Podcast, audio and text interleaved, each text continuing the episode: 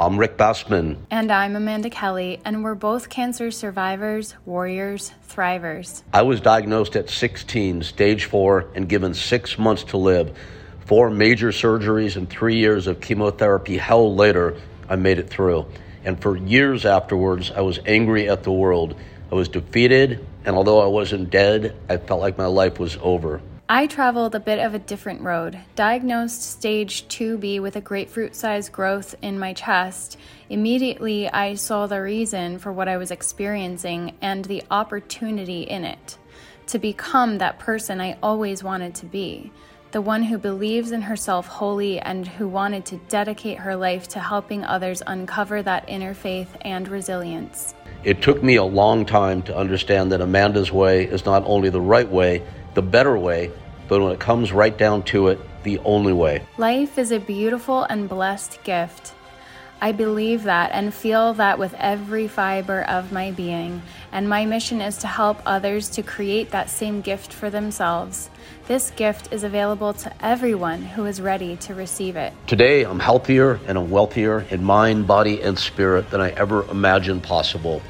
When challenges arise, things that once seemed insurmountable I now see them immediately as opportunities to become even stronger. No matter what you are facing, you have that same strength inside of you. Together, as the Cancer Warriors, we are here to lend whatever wisdom and experience we can. To see your challenge as an opportunity, no matter what you're facing. No matter how impossible it may seem. To help guide you to go from, from surviving, surviving, to, to thriving. thriving. Please join Rick Bassman and Amanda Kelly for a new episode of the Cancer Warriors podcast every Friday right here on Podcast One. Also available on Spotify, Apple, Google, and wherever else you get your podcasts.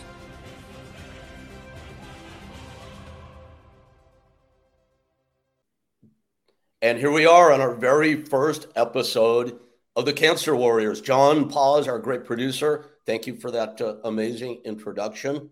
Uh, I appreciate it. And I'm so happy to be doing this. I'm here with, I, I want to say, my good friend, Amanda Kelly, who I've never actually met in person before. We have this like long distance friendship buddy thing going. Amanda, so glad to uh, see you today. How are you doing? Great. Yeah, it's so amazing to be here. Yeah, we've never met in person, but I feel like I've known you for years. Well, I have known you for years, but I feel like I know you in person almost.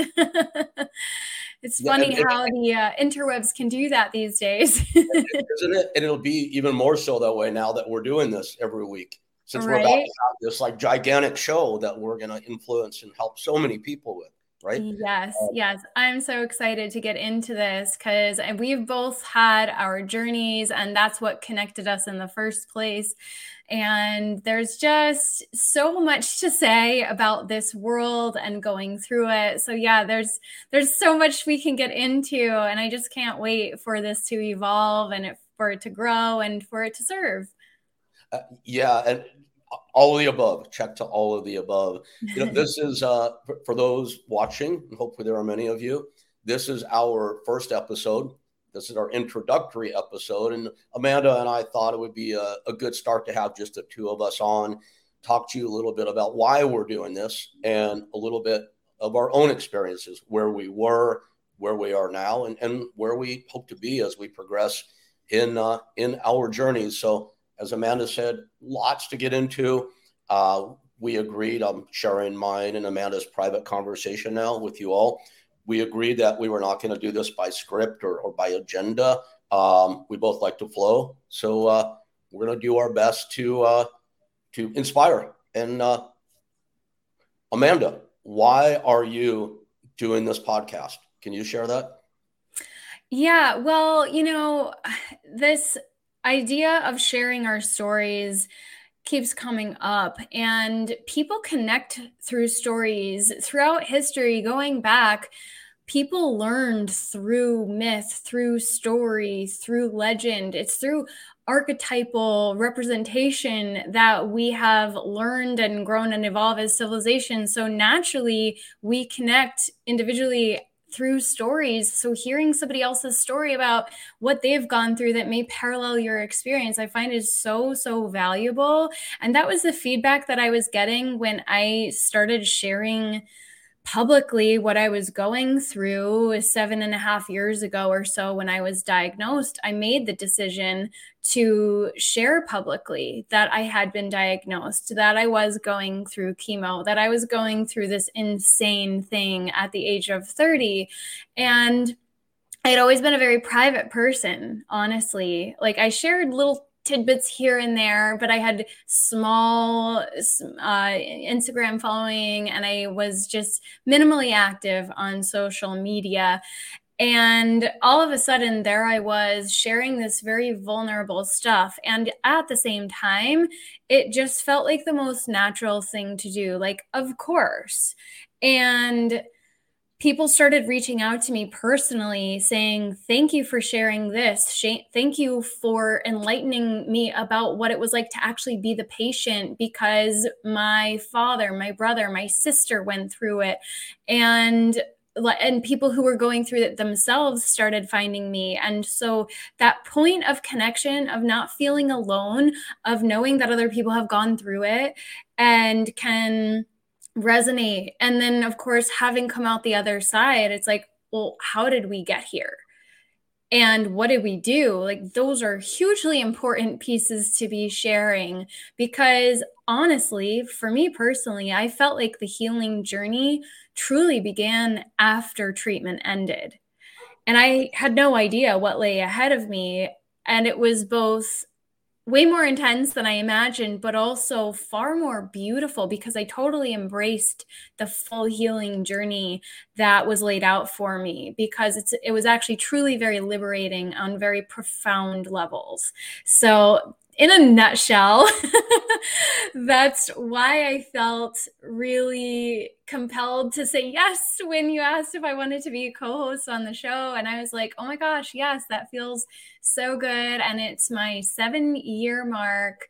Actually, this coming week, as we're recording, is my seven year remission anniversary. So it feels like very, very beautiful, aligned timing to be doing this as well. Because seven years the whole body regenerates, you become a whole new person at a cellular level. So it feels like a massive, massive threshold. So yeah, I'm super honored to be being to be sharing this and be here. So thank you again, Rick, for asking me to be part of this with you because truly it's an honor.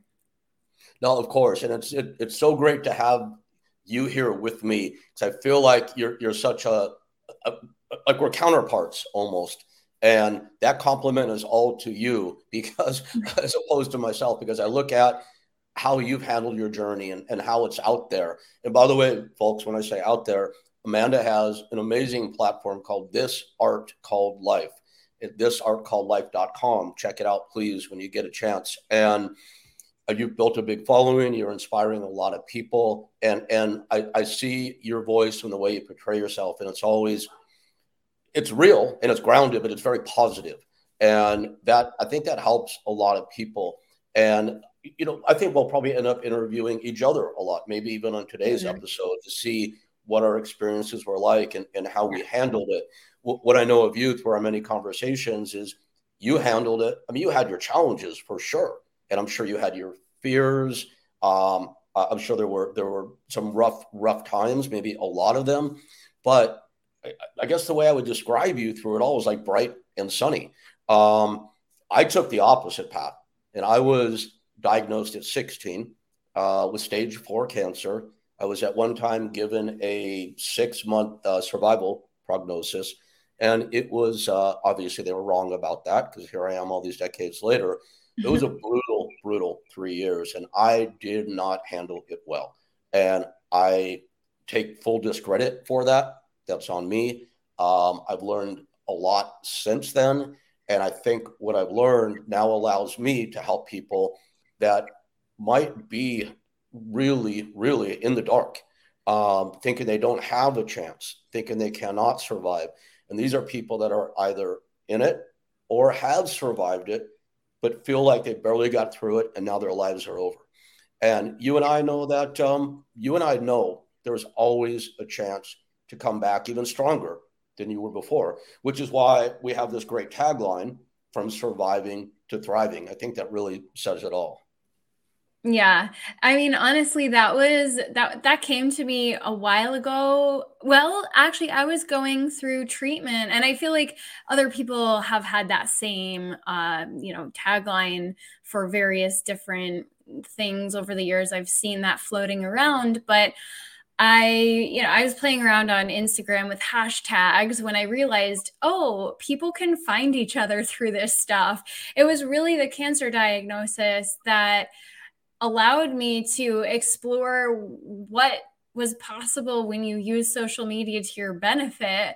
And I realized there were specific hashtags for cancer. There were specific hashtags for lymphoma. I was diagnosed non Hodgkin's lymphoma, primary mediastinal B cell non Hodgkin's lymphoma for anybody out there who might have gone through the same. Uh, and we'll get into the, the nuances of our particular diagnoses and all that. But I was looking through these hashtags, and you know, it's like predictive when it comes up. Cancer survivor was the first one that I was putting in, but I noticed there was cancer warrior, cancer thriver, and it was the thriver that I really resonated with because I was like, you know what? I don't want to resonate. I don't want to identify as a survivor because the, okay there's an empowerment that comes from it but it also has this duality where we're in survival mode and in general society has been in survival mode in scarcity in lack in suffering. And in my humble opinion we are meant to transcend that. That is not meant like that's not how we're meant to live in survival mode. We're meant to live beautiful, abundant, expansive lives, but our conditioning, our program, the trauma going back for a long time, uh, it really keeps us in this state of constantly needing to perform and to do do do and burnout and stress has become the norm for our modern western society. And that's i think a huge contributing factor for so many whether it's cancer or other chronic disease dis-ease. And for me I know that it was a primary catalyst for my diagnosis because I had been so stressed out. I had been burnt out and cr- dealing with crazy insomnia. And I actually it, it, took a couple more years honestly. It's a whole other conversation we can talk at, talk about it another time. But to find out i actually had adrenal fatigue adrenal burnout like there's a real physiological basis to burnout. It's not just like feeling tired. There's hormonal issues underlying it. And so yeah, it, it, just really resonated this thriver idea because I was like, yeah, I'm going to thrive. And you, you mentioned that, that whole thing. I, you know, I, I won't make this a huge long tangent, but you mentioned that idea of the doctors gave you six months to live. In my humble opinion, that is one of the worst things doctors can do for the patients is to quote unquote give them a set amount of time to survive it is honestly, they've done research on this. This isn't me just saying this wantonly, that when p- patients are given a particular date and they identify with that, it is astonishing how many people will go on that date or within a week of it or even sometimes in less time if they really, really just have given up. And it's a self fulfilling prophecy. If you want to get into psychology, that's what I studied. And our beliefs are powerful. Our mindset is so powerful. And so i had you were saying at 16 you handled it very differently. Well i was 30 so i had the benefit of having studied psychology. I had the benefit of having a bunch of tools under my belt that i didn't have when i was 16 years old. Uh, so I, you know, I, you can give me credit for that. Awesome. I'll take it. Thank you. But I also had that benefit of having more of that experience of having studied positive psychology, of having studied mindset and all of that. And I had three yoga teaching certifications under my belt. And like people looked at me like, you're the healthiest person I know. How did this happen? And that is when I realized there were so many missing pieces to the puzzle of what it means to be healthy. So, um, yeah, anyway, th- I went on a few different tangents there, but that's just it is like really getting a clearer picture of what does it mean truly to thrive and that's i think going to be the foundation of the the entire podcast every episode we do is probably going to steer it in this direction of creating a life for ourselves that is really based on that notion of expanding our horizons and thriving and not just going through the motions and getting by. That's anyway how I resonate with it. and what about you, Rick? Because um, I think you said it before I even chimed in and was like, well, we, well, I, we kind of came up, we came to the same place together, I yeah. think, all, all these years later. Um, I'm 100% completely in agreement with you. Uh, and I have to do my qualifier, qualifier, folks. I have four pit bulls, and they sometimes will just interrupt these things. So if you hear that, my apologies. We'll just push through it. And speaking of pushing through it, that's what I did when when I was diagnosed. And you know, you mentioned cancer warriors, saw that a lot. That's always been my mentality. Mm-hmm. And I don't want to judge anybody or anything, but if I were, I would say that's kind of the wrong mentality. Um, thriving, thriver, what you're talking about, in my humble opinion, is what it all should be about. And you had an amazing journey, as I believe I did as well, but they were two entirely different things. I mean, back when I had it, the internet was like a, a distant thing in the future, didn't exist. Mm-hmm. Um, a guy going to see a psychologist, you'd be like a sissy if you did that.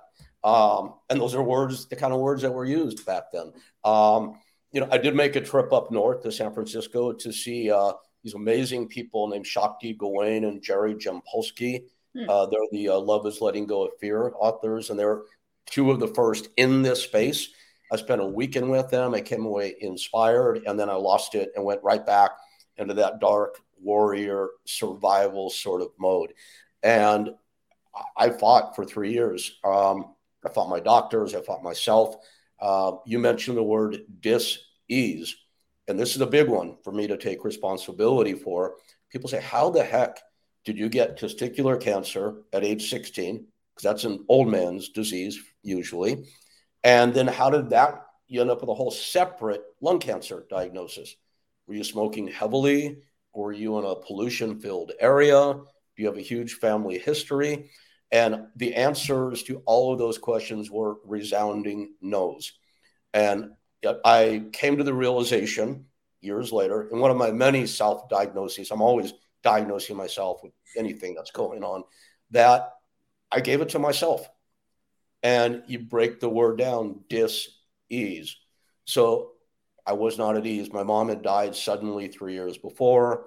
I went to a school uh, went to a Catholic school.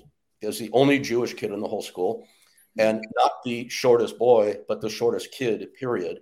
And I was physically attacked my first day of school. This was six months after my mother died because I was Jewish and short.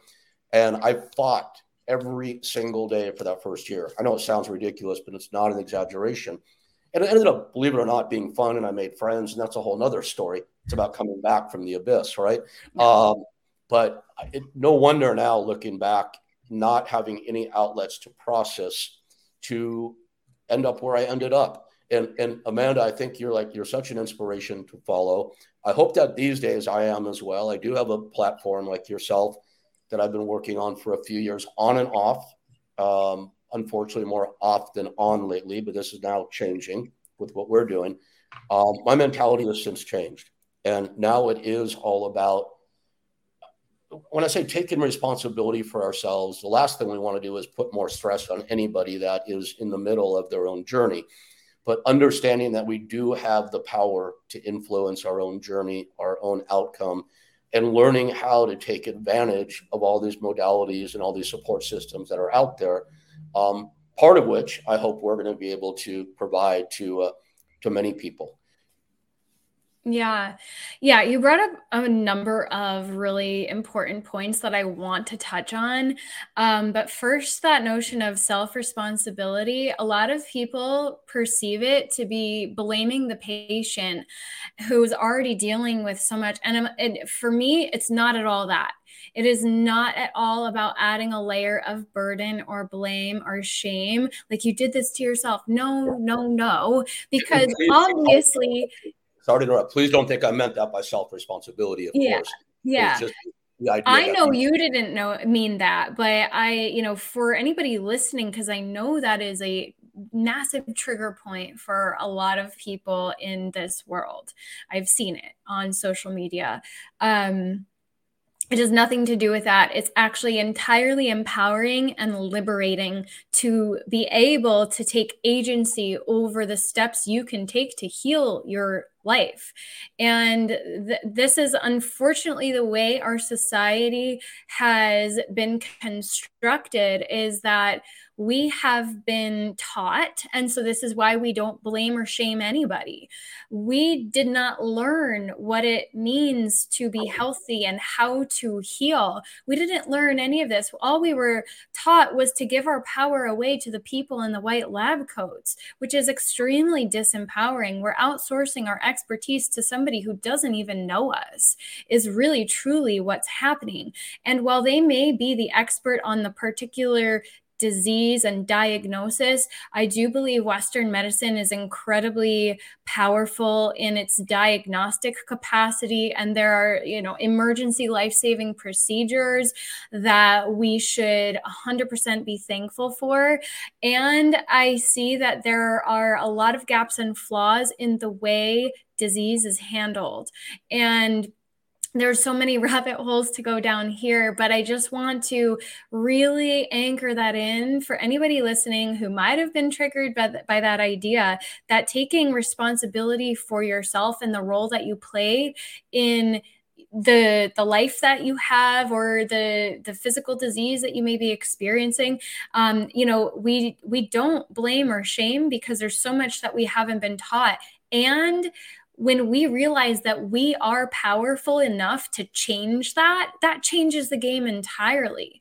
That there are a lot of action steps that we can take on our own. That's so liberating, actually. And that's how things change. And that's how things really evolve and expand. And that's how our body actually begins to heal itself because we have self healing mechanisms built in through our immune system. I mean, look at skin, it regenerates however many days, and every organ regenerates uh, every however many years, right? We know this based on biology. This is what we learn in bio biology 101. Biology was my favorite science, so I can get a little bit nerdy about it.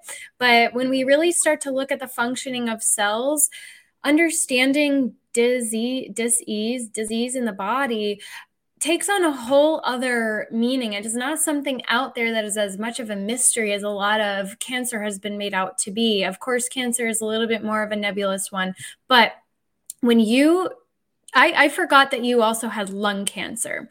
And when you said just now that your mother had passed away, well, in Chinese medicine, any issues associated with the lungs are rooted in grief according to their system. Mm-hmm. So when you say, No, I didn't smoke, no, I didn't do any of that, but you experienced a really profound loss, that ties it all together. And it's not saying that everybody who experiences a loss is going to get cancer. No. It's but it's how did you deal with it? How are you like, what tools do you have in order to process the grief? And this is again getting back into what you said about men not having that outlet and there was ongoing stress in your in your system because of that combativeness that was going on in your life well that's how things take root if, if it's an ongoing situation if it's very extreme and we don't have an outlet this is how it it essentially densifies into the physical. It densifies into the cells the tissues of our body and they can't handle it. So then there's so many different perspectives on this but yeah it's it's really profound what you shared there. So um, yeah I, I hope that makes sense what i said so far. You hope that makes sense. That was so incredibly articulate really. Uh, yeah. No it makes great sense. And I, I would think that anybody listening out there now I would hope they maybe already would have got some of the following. Someone listening that has something going on in their lives or did related to cancer, whether it's themselves or a loved one. Uh, I would hope they'd understand that there, there always is a way. First, we understand need to understand what's going on and what our what our part in it is. Um, secondly, taking advantage of all these modalities that, that you're talking about and alluding to, whether it's, you know, this Cancer Warriors podcast or, or Great Western Medicine or any number of support groups that are available these, these days, including for men, thankfully. Now, now that's okay. Men are coming mm-hmm. together all the time over over diagnoses and working on surviving and thriving together. So you you speak so beautifully and so eloquently. I I tend to be a little more boom, straight to it, lay terms. Although your stuff is very easy to digest, everything you're saying. Um, for me, it's this, folks. No matter what you might be going through, no matter what your loved one might be going through, or what you have gone through, and wondering where you're going to go now, look look look at Amanda and and where she has come I mean, this is genuinely one of the most positive, brightest people I know. This person had cancer seven years ago. Many decades ago, I was all but given up for dead. And it was horrific. I did not get anything positive out of the journey during the time I went through it. But I can tell you since then, I've gone on to live a, what I would term a, a great life. I'm, I'm happy, I'm positive, uh, I'm healthy, uh, I'm strong. I think I'm in a much better shape than most guys 10 years younger than me. Had to throw that in there. Um, yeah, so there, there's always a way through. And whatever we can do to, to help alleviate some of the stress of, of where you are today and help see a vision for your healthy future in which you're thriving, that's what we're here for. That's what I want to do, Amanda. Yeah, yeah, I love that. And like the core the core of this is that there's a lot of hope. There's actually a lot more hope than many people realize because there's there's different alternatives available for us in how we even just perceive what is going on. Um, you know, I always look at the Chinese character. It's funny, I've mentioned the Chinese stuff twice now, and I haven't studied that in depth or anything, but the Chinese character for crisis, when you flip it upside down, crisis becomes opportunity. And it's all a matter of our internal perspective. It takes a perspective shift. And again, this is psychology. And this is one of the things that I studied in grad school because I studied social and cultural psychology, not therapy, to be really clear. Um, but shifting our perspective, shifting our mindset on a situation can completely change the game immediately i saw i i took this on as a challenge and an opportunity to i was like it is my mission to heal myself and to survive because seven family members before me had passed away from cancer and cancer related complications in my dad's immediate family. And my sister was getting married in 6 months and it's just the two of us in our family and I was and my it was my baby sister and I was like I cannot do that to my family because my uncle had passed away the night before I got my CT scan and it was actually, I consider him to be one of my angels because he passed away and that, and the, okay, so the doctors had quote unquote given him six months after he went off a clinical trial. I can't even remember what he had. It was one of those trickier ones. Um, I, I, don't know if it was pancreas, but it was something like that. But they had given him six months after he went off the clinical trial. And he went within three days. So it was a bit of a shock, even though we all knew it was coming. We were hoping he would make it to my sister's wedding, honestly. And that night that he passed away, I woke up with super sharp shooting pain in my left shoulder. And I'd already had a cough and some pain in my chest here and there. I couldn't lie down on my back and I couldn't go up a flight of stairs without getting winded. Meanwhile, I was a yogi who could touch her toes to her head while doing handstand at the same time. It didn't add up, right? So I knew something was wrong. And you talked about self diagnosing. Well, first thing I did when I woke up that morning after a very uncomfortable, restless night was I started Googling my symptoms. And I self diagnosed with a pulmonary embolism, which is bad enough. I wouldn't entertain the possibility of cancer at the time. I was like, nope, nope, and but I called up my doctor and I was like, "Hi, I need a CT scan this afternoon." and the receptionist is like, "It doesn't work like that." You know, she was she many like, frustrated people out there know it does not. it does not work like that. She was like, "This crazy girl, what is she talking about?" She was like, "Well, first, you need a reason to get a CT scan. Second, with insurance approval and so on and so forth, there is no chance you're going to get it done today, even if you need one. Mm-hmm. And I was just like, fine, what's the earliest available appointment you have this afternoon? Because my doctor was in Manhattan and I was in New Jersey at the time. And we were planning like travel to my uncle's funeral and we were leaving the next morning. So I was like, I have to see the doctor today. And so I went in and he sent me down for an x-ray because i had been in three months prior with some very minor chest pain very very minor. And in a healthy 30 year old december stressed out at her job you know i don't blame my doctor for not jumping to cancer at that time. He diagnosed me with a um, you know, slight inflammation of the lung lining pleurisy. Uh, so I I took that diagnosis and then, you know, the winter happened and the cough didn't go away, but it was also winter. I was stressed out and I so I kept chalking it up to that stuff, but he sent me down for the x-ray and I could have sworn as I left the x-ray attendant kind of gave me a sideways look as I walked out, but I was like he's young. Maybe he thinks I'm cute. and so I went upstairs. My doctor it, it was probably that, but or so I went upstairs and uh, because my doctor was like, "Come up, we'll just look at it together." And I felt like he was just trying to appease me, honestly, at first. And he pulled it up, and I'm sitting across from him, and I see his face just kind of go blank, and then he kind of has a little bit of a look, and then he just quietly turns the screen and he points with his pen. You see this white film over your left lung? I have no idea what that is. It looks like you've run that CT scan after all. And no part of me wanted to be right, but got on the phone with insurance and it happened that very day. So I did get the CT scan and on my way to my uncle's funeral the following day, I got the results. They called me saying I need to schedule a PET scan. I was like, "What's a PET scan?" They're like, "You haven't spoken to your doctor yet?" And they're like, "I was like, no." She was like, "Okay." and so she was like, "Why don't you talk to your doctor and give us a call back when you're ready to schedule?" And I was just like, "This does not sound good."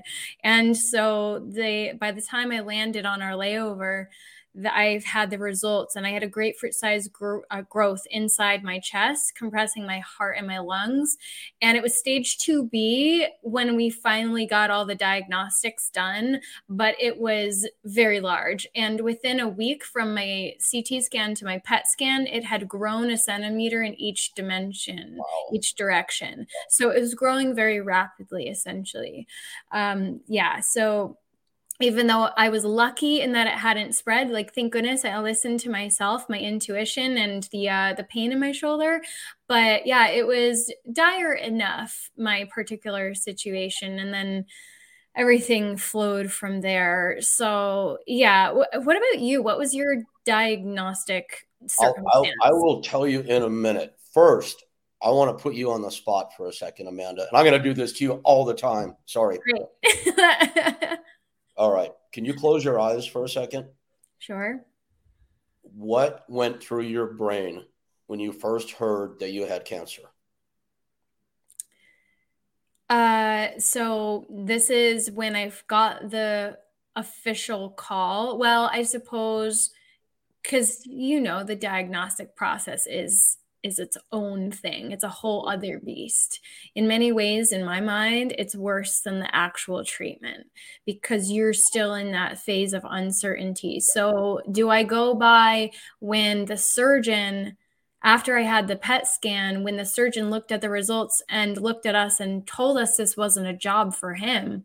Because I, I was like, just get this damn thing out of me. Like, open me up, do whatever you got to do. This was a heart surgeon in Manhattan who had operated on one of the presidents. So I was like, he knows what he's doing. Just open me up, get this thing out, whatever the heck it is, you know? And in hindsight, I'm kind of glad that didn't happen. But at the end of the day, he looked at us and was like, This is not a job for me. There's activity on the PET scan. And we were like, What does that mean? And he said, Well, my best guess is this is lymphoma. And so that was the first time we officially heard cancer. I mean, it was in the possible diagnoses of the CT scan, but I have a doctor friend and I sent her the results, and she's like, "Oh, it could just be this." Da da da. You know, she was trying not to make me panic without having further stuff, but also, you know, there is a possibility that it could have been something else. And when he said that, I like part of me knew and part of me, I think, intuitively already knew, but I didn't want to fully entertain it. And so I had put myself on a cancer healing nutrition plan already, to be really clear. I did all that research when I was at my uncle's funeral. I started drinking green juice. I, I went like raw vegan as soon as I possibly could. That was just what I first came into my field. And I cleansed my body out. So I was already on this cancer healing plan that I had put myself on, even though I was still trying to pretend it wasn't cancer. And then when I got the, I had to get a biopsy. And then they asked me that, well, that morning, because they had to go like right into my chest right above my heart in next to my lung and my heart. And they came over to my little you know gurney where i was lying before the procedure. They're like we legally just have to make sure you're aware that there is a possibility that we could puncture your heart or your lung during this procedure. And i just lay there and i was just like well please just do your jobs well, guys. like, you know, what else am I supposed to say? What else, what else can you do at that point? And, right? and I was just like lying there, like, hmm. And then I got the call from the the oncologist a week later saying we've got the results, preliminary results, confirmed that it is lymphoma. Next week, we'll by your appointment, we'll have the precise form.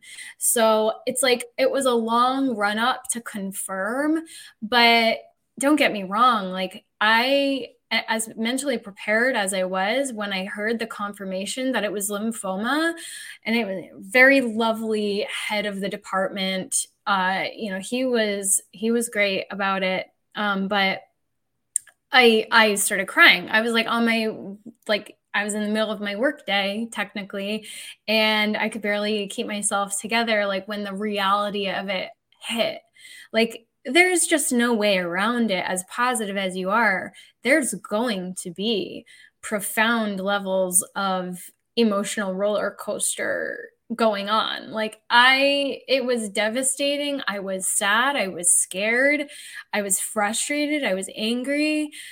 Uh it was all the things wrapped up in one. And I also like had this layer of guilt there from like my sister and my family. I was like, I can't be going through this right now. This isn't fair to my sister. I'm her maid of honor, you know? So there was that layer of of um, you know, real life that was kicking in. And i was like well like what does this mean for me career wise and all that? When it hits you it all hits you. When you get that first diagnosis it all hits you. So as much as i had mentally prepared myself and i had the luxury of that i know some people it happens like this. They go in for pneumonia and the next thing they know they're hooked up to chemotherapy. And that's a whole other kind of whirlwind. But yeah it, it it there's just no way around it. It is devastating to get that kind of a diagnosis. Yeah, yeah. And and you know the reason I asked that question, it, it's a loaded question because I think about whoever might be listening to us today. And this is always on my mind as I know it is yours too.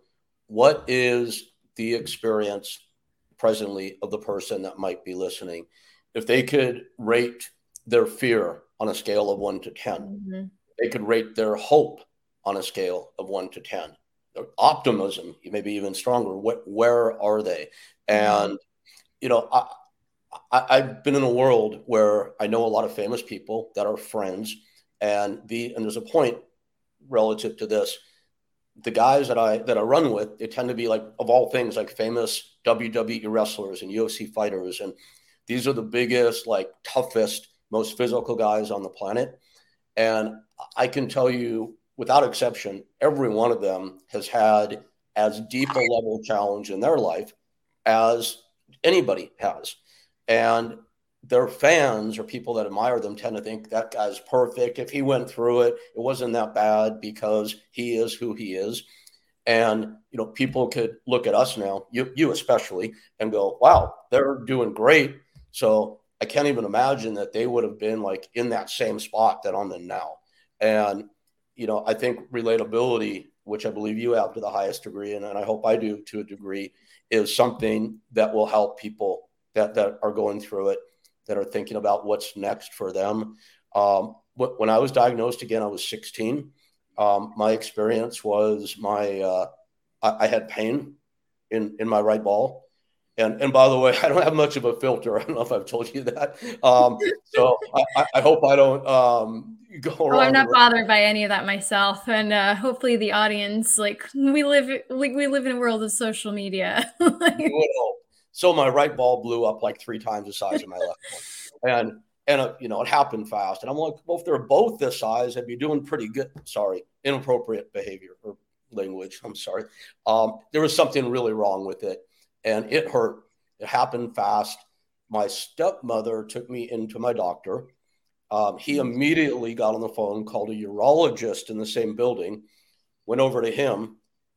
I had met, I had known the guy for about two minutes, Leonard Goldman, who I really came to like and admire over time.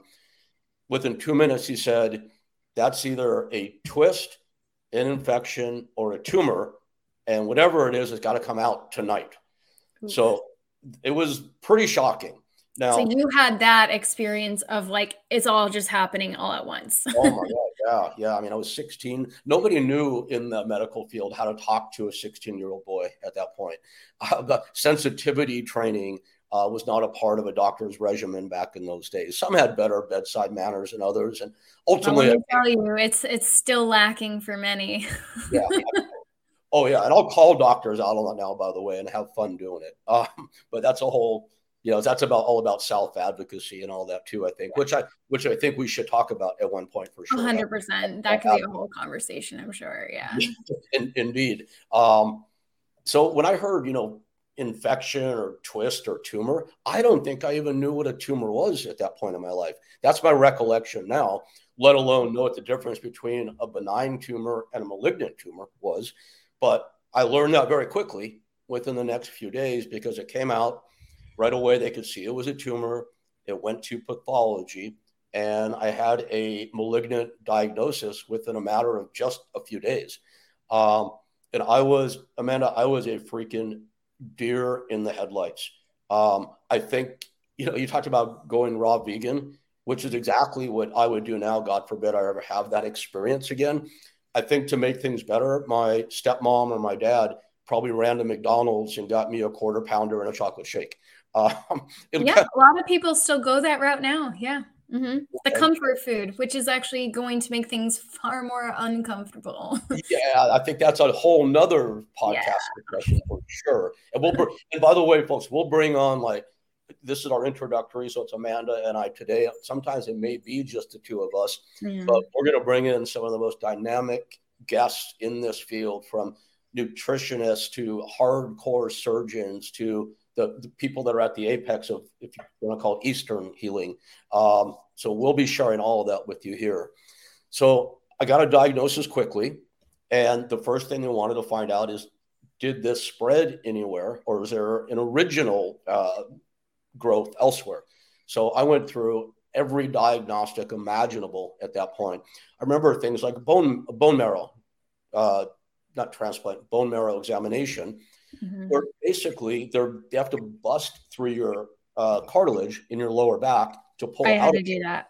You know that, and and I remember to this day it sounded like the Rice Krispies when you pour the milk on it. So there's like just all these different things that I remember. It was just it was a whirlwind. It was shocking.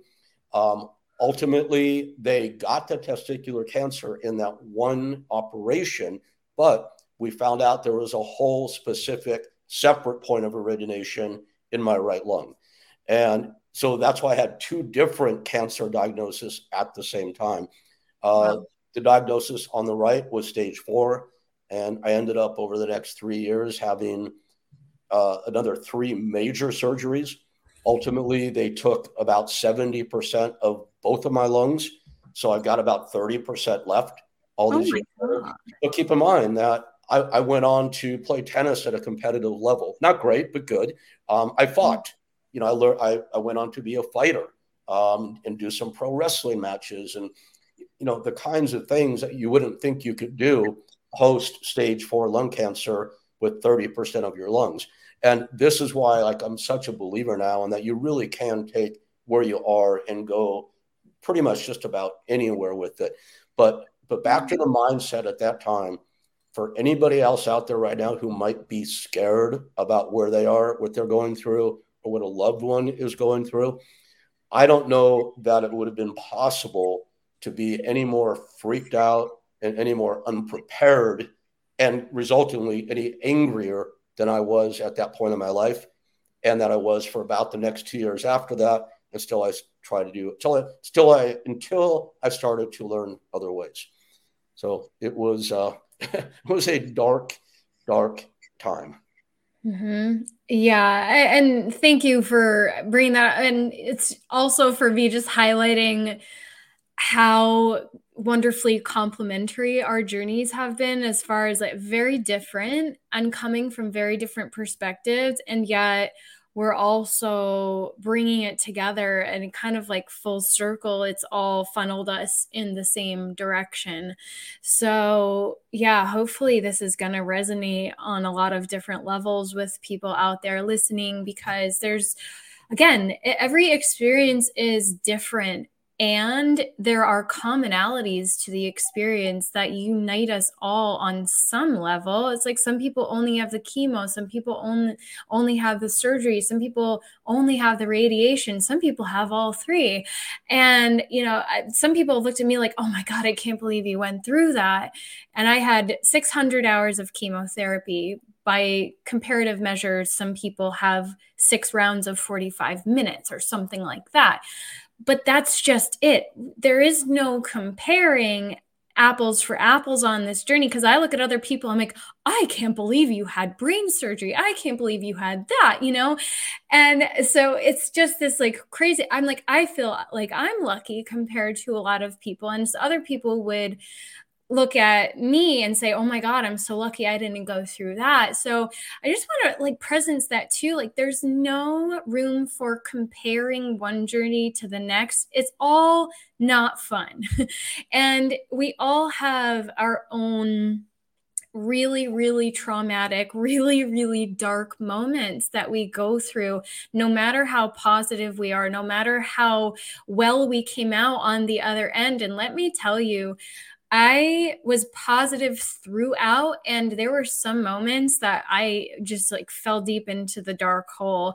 And oh gosh, the bone marrow biopsy, like I, I that I actually had a physiological traumatic reaction to the biopsy itself. Like I stopped breathing, turned purple, woke up to oxygen mask on my face. Like it was because it bored into my being. And I think it triggered other trauma. That's a whole other episode too, the trauma layer underlying a lot of cancer, perhaps. But um what i also wanted to say was like i also had uh, an infection at one point in my PICC line and they had it took a while to figure out where that was coming from. So one of my rounds i went into the er with a fever of 103 or 4 might have even been close to 105 at one point uh, before i even started the round and for a few days they didn't know. So i was in the hospital for like nine days that time instead of like four and I went into that round already incredibly depleted. I had rigors, like my body had seized up. I wasn't sleeping well that entire time throughout treatment. So, you know, I I really had a rose rose colored glass lens view of the whole thing. Sunshine state of mind was a hashtag I used a lot. Making lemonade out of lemons was something else that I, I spoke into a lot. And I wasn't denying that it was also very, very challenging. I was being really real about it. And throughout the recovery process afterward, too, there were some moments of complete and utter frustration. I'm like, what am I doing wrong? Like, I feel like I've been on top of this slash ahead of it this whole time. And yet I'm still struggling with really intense chemo brain, like blanking out brain fog to a whole other level, uh, gut issues. I had so much fatigue like it's not even funny. And i feel like that's kind of minimal compared to some people me being on top of it already it was really challenging. So yeah there and then there's the emotional layers like the time of my life. Like i i didn't you know i i had to do a different like take a t- different career path. It was both liberating and and terrifying. And there was just so many things that were impacted. And then the fear of you know like you know there's the the woman level of chemotherapy impacting your ability to bear children in the future. And so there was that layer of fear and stuff like that. So you know they have a lot of protective measures these days but there's so much that you have to recalibrate to on this journey even with a positive outlook, even with resources, even with the men like the mind frame to know how to heal your body and everything, it is full of challenges. So I'm not trying to sit here and pretend like it was easy for me to get to this point of being like whole and healthy and embodied again but yeah it really it really was beautiful and liberating and intense there's just an undeniable intensity that comes along with it, no matter your outlook. That that's incredible and and admirable. And uh, if we can help anybody out there, but come to that place or raise their degree of coming to that place, then then that's amazing. I think we'll have to draw a lot more on your experience than mine. I think mine might be more of a cautionary tale of what not to do while, while you're while you're going through it. Um, but you know where I am now, I had a second three-year illness from 2013 to 2016, not cancer related, and it was a whole different world for me at that point. I treated it in a much different way, and we don't have to go into what that was all about now or even later, for that matter, other than how I came through a, another life-threatening disease in a much more positive and, and fulfilled way. Um, you know, I, I had three years of solid chemo along with my four surgeries, the testicular uh, surgery, then the three ensuing lung surgeries. And the chemo was so poisonous back then. Yeah. Again, it was very, very experimental. No one really knew yet that I did it all as an inpatient. And I've spent in my lifetime now over a thousand nights as an inpatient in a hospital, which I know it sounds like it, how could that be true, right? That's over like roughly three years worth of time as an inpatient. Yeah. Um, I, I, was not a was not a big guy when I first started. I think I was 125 pounds. I went down ultimately to 85 pounds Um, I lost every single hair on my body, including my eyebrows and my eyelashes. I was bone white. Um, I looked like a survivor from a concentration camp during World War II. Um, I do have photos of this. I'll share at one point if that's a prudent thing to do. Um, so, you know, I, I, I feel like physically, I probably saw, you know, a pretty high level of how bad it can get. Men, again, it's not about comparison. It's not. You're completely right about that. I'm saying this to make to make this point that it can all be overcome. I do believe that, and I don't mean mm-hmm. that in sort of way. Um, it's not in a in trying to impart anything that would ever be characterized as false hope. It's just that I believe there's always an opportunity to physically survive and to emotionally and mentally thrive, um, and physically thrive also. I mean, mm-hmm. we're both doing that now, right? Mm-hmm. Yeah. Uh, all right, look at those. All right, Amanda. I know my shirt you can't really tell, but I actually the other day I decided to try push-ups and I could do 10 without having done them in years. push-ups, knees or no knees? No knees. No, wow. no, not, not the fake stuff. No way. oh, that, that's very impressive. Good for Nose you. to the ground. I don't cheat. amazing, amazing. Uh, you know, the, this hour has flown by. We could go. Oh my gosh! Yeah, it's almost. Sure. Um, before we wrap up, though, uh, I want to put you on the spot yet again. And okay. this is a big, broad question, and we could spend episodes. I'm going to build up putting you on the spot now. We could spend episodes on this alone. But for somebody out there who recently has a new diagnosis of cancer. They've just found out.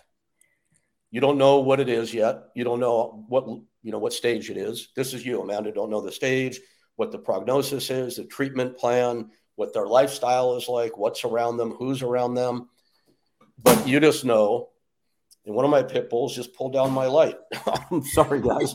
uh, yes, those things will happen. Um, They've just learned they have cancer. What do you tell them? You have a minute with them. Now, this could be an hour, and I know that, but you have a minute with them before you lose them for the day. What do you tell them? Wow, no pressure. I was putting you on the spot. Ooh, that's a big one, and I only have a minute. yep, that's tough. I know. Uh, okay. Ah. I, don't have an How answer. do I condense it? How do I condense it? Well, I guess what what came to mind first is that there is always hope. You are far more powerful than you have been led to believe, and faith is powerful enough to move mountains, quite literally. And there is so much that we have not been taught about our body's capacity to heal itself that if we just take one step at a time, baby steps, and keep our mindset focused on the outcome of us being already healed because that was a huge thing that I did. I didn't even realize how powerful this one little practice I was doing was, but I was envisioning myself healthy, happy, and dancing at my sister's wedding that entire time, every day throughout treatment. I meditated 20 minutes twice a day and ended with a gratitude prayer and visualizing myself surrounded by my family, all happy and healthy. And that I think alone can can move mountains. And it might sound trite, it might sound simplistic, but truly our mindset our mind can create our reality. If we keep our vibration in a space of gratitude for the breath that we're breathing, if we have nothing else to be grateful for, be grateful that you are breathing. Be grateful that you woke up this morning. Be grateful that you have food to eat and a roof over your head. So that we can go down to the most basic baseline. Be grateful that you're alive and then visualize yourself living your life fully. I don't know if that was under 60 seconds, but that's what came to mind. well, that, that, that is great. And good reaction to being put on the spot, by the way. Um, we we could you could never grade that, but I give it an A plus anyway. okay, now what about you? You can't do that to me and not, not do it yourself. But maybe well, you had time to think about it. I, you know, I was about to say I had a little more time to think about it than you did. Yes, I did not have a pre-prepared answer, and I still don't, okay. but I, I, have some thoughts on it now. Um, it it it would be this that you need things around you when this is happening. Your your doctoring is important. Your support system is important. Um, not everybody though has that, but everybody mm-hmm. does have the one most important thing. And Amanda just touched on it, and that's that's your brain. Now, this again is not about putting any pressure on you. You're not solely responsible for your own survival and thrival. Is thrival a word? Let's let's say it is let's a word. Look at one. it's a word. All right. I would say this. No matter where you are, you're in the dark. You don't know what to make of this yet. You don't know what to do. You don't know what's coming. Know this much at least. There is a way. There is a way you can come out of this physically, mentally, and emotionally. You don't have to, better than you ever were before where you come to embody that cliche things happen for a reason. When you can look back on this down the road and go, wow, I see why I went through that because look where I am now. So let's go together on that journey of finding the best paths. There is a way. Mm-hmm. I love that. I love that. And this is very much an exploration, and we're all on this journey of figuring out this thing called life together. And uh, so that's, I think, a beautiful way to wrap this up. So thank you, Rick. This is so much fun. I hope everyone out there listening, I hope you have received something from this as well. I'm sending you so much love if you're going through this journey now, if you have a loved one going through it we know what that's like. So we hope that this is offering something to facilitate your own healing and their healing and to create some kind of positive outlook for you all. I won't even try to do a sign off because I'm just going to say what Amanda said. uh, great to be with you all, Amanda. Great to see you. I think that's uh, an excellent start for us, and we'll uh, we'll see everybody again next week on uh, episode two of the Onward and Upward and Love and Light. See you soon.